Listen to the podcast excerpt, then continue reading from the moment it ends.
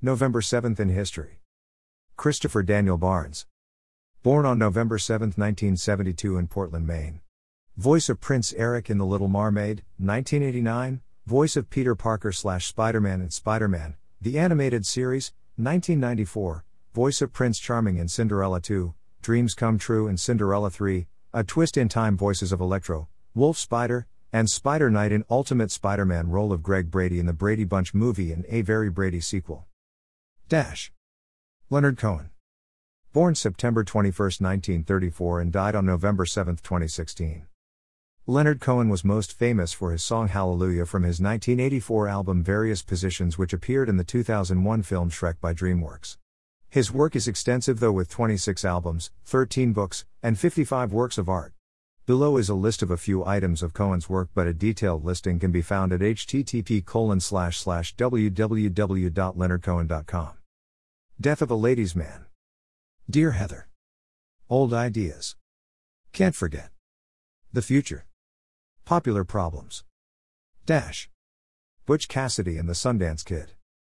Robert Leroy Parker aka Butch Cassidy, born on April 13, 1866, and Harry Alonzo Longabaugh aka the Sundance Kid, born in 1867, was both reported to have been killed on November 7, 1908. Members of the Wild Bunch Gang, both of These's criminal gang leaders, Butch Cassidy and the Sundance Kid, were outlaws that were notorious for robbing banks and trains. They formed the Wild Bunch Gang in 1896 and proceeded to do a number of bank and train heists together. Their infamous reign came to a halt in November of 1908. The story is that on November 3, 1908, Cassidy and Sundance attacked and robbed a courier for the Aramayo Franc and CIA silver mine that was taking his company's payroll, worth about 15,000 Bolivian pesos. The bandits then proceeded to the small mining town of San Vicente, where they lodged in a small boarding house owned by a local resident miner named Bonifacio Casasola. Casasola became suspicious of the two men who had a mule in their possession that was from the Aramayo mine, identifiable from brand on the mule. Casasola notified a nearby telegraph officer, who notified a Bolivian Army cavalry unit stationed nearby, the Abaroa Regiment. The unit dispatched 3 soldiers to San Vicente, where they notified the local authorities.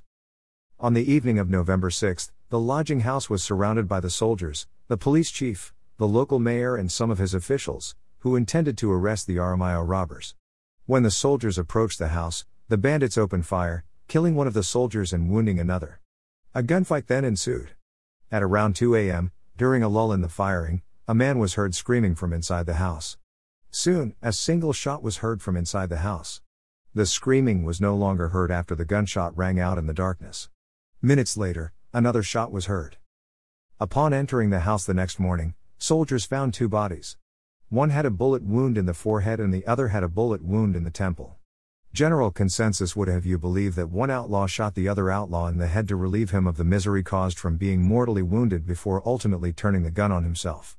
However, even though the police investigations concluded that the bodies were the remains of Butch Cassidy and the Sundance Kid, the Bolivian authorities could not positively identify them.